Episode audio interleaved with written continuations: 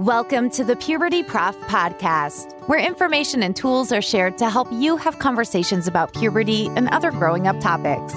Here is your host, Lori Reichel, the Puberty Prof, a nationally recognized health educator, author of the award winning book, Common Questions Children Ask About Puberty, and creator of the Talk Puberty app.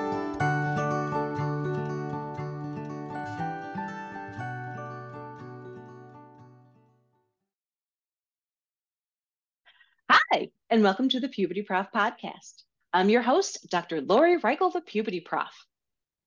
Today's episode is going to be very specific on a communication skill that I call either an I feel statement or an I statement. And to help talk about this, I invited Jen Mead back. Jen was the Teacher of the Year for 2022 in the state of New York. And she is a superstar in how to teach skill development to young people. So thank you so much for being back here today, Jen. Would you like to say hi to our audience? Hi everyone. Thanks Lori for for having me and for giving us the opportunity to talk about these important skills. Oh, you're welcome and thanks again for being here. Would you remind us about your background? Sure thing. So I currently teach seventh grade health and am a parent of a seventh grader and a fifth grader, um, which is an education in and of itself. And I um, got my start with skills based education pretty early in my career and was lucky to have a really ideal situation. Um, and I know most health educators don't. So after uh, graduating from college and kind of having the luxury setup of a supportive administration and great professional development and great teaching partners, I started sharing some of my lessons at conferences and things like that, and um, ended up creating Health at School to provide additional professional development and lessons to health educators who wanted to make the switch to skills based health. And I will make sure that your link is in today's description. So if people want to find out more about that, I'll make sure they can find it. Thanks as I said, Jen was on a previous episode in which we were talking about effective communication or healthy communication skills, which is really about assertiveness. So, and we talked about how to have assertive body language. So, we're facing the person, we're not on our phone, we are looking present um, to make sure that our tone or the way we say our words match the message to our message or the, the what we're trying to express and then to ensure that we're using words that would be understandable and that just align up to what we're trying to express to another person and today we're going to go more specific and talk about I feel or I statements. And I know for me as an educator, I have taught I feel statements in, and it's four different parts. And I teach this because for people to practice, I, I, teach it and then they practice it. I model it and they practice it so they can understand that part of being assertive is starting with the word I instead of saying the word you. Like it's your fault, you did this. It's more like I think this or I feel this. So, what is your philosophy on that, Jen? I teach my students very similarly. Um, and again, I really like to teach by giving practical examples. So I have students who are actually doing challenges to learn about puberty. And I, while they're working, I'm kind of recording the things they're saying with each other. So they might have to agree, for example, on a multiple choice question. And as they're debating the answer to the question, you know, one student might say, I really think it's C. And then another student says, No, you're wrong. That's B, you know? And so after we go through the activity, I try and process with it, uh, it with them and show them some of the things that were were said. So when I say I think it's C, I'm being assertive. I'm saying what I what I think. If I if someone responds to that with you're wrong, it's very easy for me to immediately get defensive and kind of turn off my listening skills and start thinking about how I'm going to defend my choice. Whereas if the person who thinks it's B says, I think it's B because, and kind of states their case, it's much easier for me to listen to that and try and actually hear the whole message to respond. So I talk to students about starting with I in order to create an environment where people want to listen and collaborate versus when you start with you, people often get defensive and get in, it gets feels like an attack mode. I also encourage my students to avoid the word but um, because it tends to negate whatever came before it. Uh, I understand you think the answer is C, but I think it's B. So okay. I just teach them to take that word but out and also to avoid words like always or never when they're saying those things. So even if I'm if I'm talking to my parent and I really want more independence and I I'm saying you never let me do anything. Mm-hmm. It's not really an honest statement. So I've used the word you, which makes my parent want to defend their stance. And I've used the word never, which is not really true. And so I've set up a situation where it becomes much harder to communicate rather than saying, you know, I really want to be able to spend more time with my friends. Great points. Great points. Well, if we go to what an I feel statement is, when I teach it in the classroom, I break it down into four parts. Certainly for younger people, it would be maybe one or two parts, depending upon what grade level. I teach I statements slash I feel statements because one thing I've noted with young people is sometimes they need to understand how they're feeling. And because of that feeling, they want to express something to someone. So, what's really wild is for an I feel statement, the first word that you would have to put in there is a feeling word. So, it starts with I feel blank again, an I feel statement, a full one potentially would have four different blanks that would be filled in. But the first part of it is an I feel statement, just with a feeling word. And so that feeling, if I say, I feel blank, I feel angry, I feel mad. What's amazing to me is that some students struggle with that.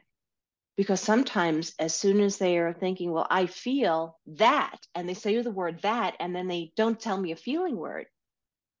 And something that we know in the research is that if we want young people to understand how to resolve conflict either with somebody else or within themselves is to note how they're feeling. And sometimes young people don't know what they're feeling. Do you have the same experience yeah, I think there's two parts of that. Sometimes we don't have the word to describe the feeling that we're having, you mm-hmm. know, so I'm I'm mad, but I'm not angry and I'm having a hard time coming up with what word is going to describe that feeling.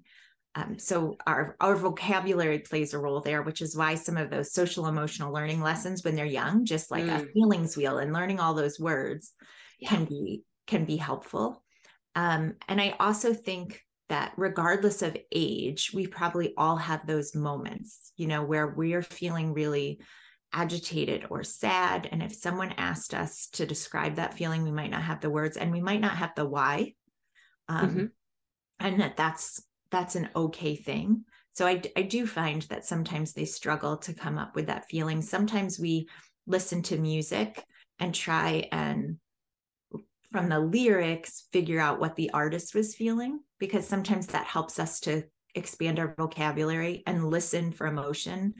And so i know with with the i feel statement we're trying to say what we feel but sometimes it's helpful to hear it and see it in others to be able to relate it to our own experience.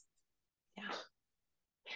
Well one of my other areas for one of my favorite areas for teaching is uh, communication is like one of the top things, you know, effective communication, but then that self management about how do we live our life and to regulate, not even regulate, but note how we're feeling to cope healthier with those feelings. That's why I like teaching the I feel statement. So, how can people learn to connect with their bodies, take a breath, and be like, yeah, I am angry, or maybe I'm just tired just that acknowledging that emotion is important. Sometimes, just like you're saying, uh, recognizing you're having it can be helpful, and then deciding how I'm going to respond to that emotion. Yes, yes. So, going back to an I feel statement, when we teach this to younger children, and I've taught elementary school, I would have them imagine a situation or read them a story or have them read a story and say, if that was you, how would you feel? So they can be, I would feel. And then there's a variety of feelings that exist. And like Jen had said with social and emotional learning, to go over the variety of feelings. So that's the first part for an I feel statement. Another part to the I feel statement is the when statement. And that is when, okay, I feel angry when Jen, you, oh, and I went right to a you. Isn't that funny? And that sometimes happens. That's why, even as an adult, we have to practice this. But I feel angry when the meeting started late because we were supposed to start at four. So I actually just added the when and because. So when we have an I feel statement, he goes, I feel blank, the feeling word, when blank the situation, and then because blank, why I feel whatever the feeling is.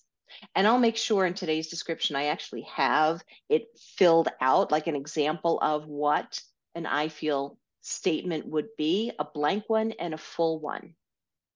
But am I making sense, Jen, when I'm saying I feel blank when blank because blank? Yeah, I think it makes I think it makes lots of sense and I think it's fantastic when young people and adults alike can express that. Unfortunately, we see lots of examples of adults really struggling to do such things. Mm-hmm. So um, it's it's helpful for one of the things I love about teaching skills is I get skill practice every day too because yes. we can all work on it. uh, mm-hmm. I also um, find that it's helpful to let people know that sometimes getting to the place where you can express it might take actions before that. So I I teach students about acknowledging their feelings and if I have such a big emotion that I'm going to turn to a you statement, right? I'm going to say something I regret or something that's mean or that's not true, it just flies out of my mouth. Yeah. That I might first need some strategies to just let that emotion simmer for a minute before I actually react and express. Because I think a lot of times, even as adults, when we're when we model poor communication skills, it's usually because we put no space in between the emotion and then the expression. And I think a lot of times in high emotion situations, we need to do that. So if I'm very angry, I'm going to struggle to say, I feel angry when this happens because blank, because I'm just not emotionally regulated enough to come up with a rational statement like that. So I think the um, the preset to the I feel statement is I, I need to acknowledge that I have this emotion and care for myself before I try to tell someone about it. So I use it model ACT, acknowledge, care, tell for a whole bunch of things in my classroom. And if I'm if I'm really angry, chances are I'm not going to communicate well. So I need mm-hmm. to do something to whether it's walking away from the situation and saying, you could say I feel angry and I need a minute before I can talk about this so that you can actually put together what Lori's talking about successfully because I think sometimes when we are really uh, experiencing high emotion, we're incapable of putting that statement out into the world. And then I'm going to have to do the flip side with that because you make me think that when we're talking with someone with these I statements, sometimes they don't even know how to take them because they're used to more confrontation. And I've heard some people in my own personal life go, I don't get what you're saying, or you're trying to manipulate me. And I'm like, no, I'm expressing my feelings. Mm-hmm. Yeah. I also encourage people to avoid an apology for how someone else is feeling because it mm-hmm. also rings untrue. You know, so if you're saying, you know, I feel angry when the meeting starts late because it's supposed to start at four, if I respond to that with, I'm sorry you feel that way, I'm not really yes. apologizing, right? I know. I'm kind of wordsmithing my way out of taking any responsibility for that action. So I, I think you're right, helping people also respond to those things. And I use that same model, that ACT model on the flip side. So if someone's telling me something they're really emotional about, I need to first acknowledge how they're feeling. Lori, I know you're really upset that the meeting started late, right? So that's my empathy. That's me acknowledging it and now i have to sh- express care in some way like what am i going to do about this situation to make it to make it better. Um, so I think you're right, being able to express the feeling, but then also uh, we're notoriously bad at dealing with people when they don't feel well because we want to make them feel better. And so we say things like, oh, don't worry, or don't be upset, or it's all going to be okay, or I'm sure it will get better. Mm-hmm. And we could respond better to emotions by acknowledging that people are actually having them. Yep. Because when stuff happens, real like traumatic stuff or sad things, sometimes it stinks. Yeah. And to acknowledge that, like, oh, oh, I'm sorry, you know? So, okay, we're coming to the end of our time, but before we go, I want to talk about that last part of the I feel statement.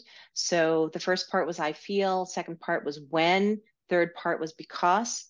The last part is expressing an, a need or a want. So saying, I want this or I need this. So going back to the statement about I feel upset when the meeting started late because we were supposed to start on time and we have limited time.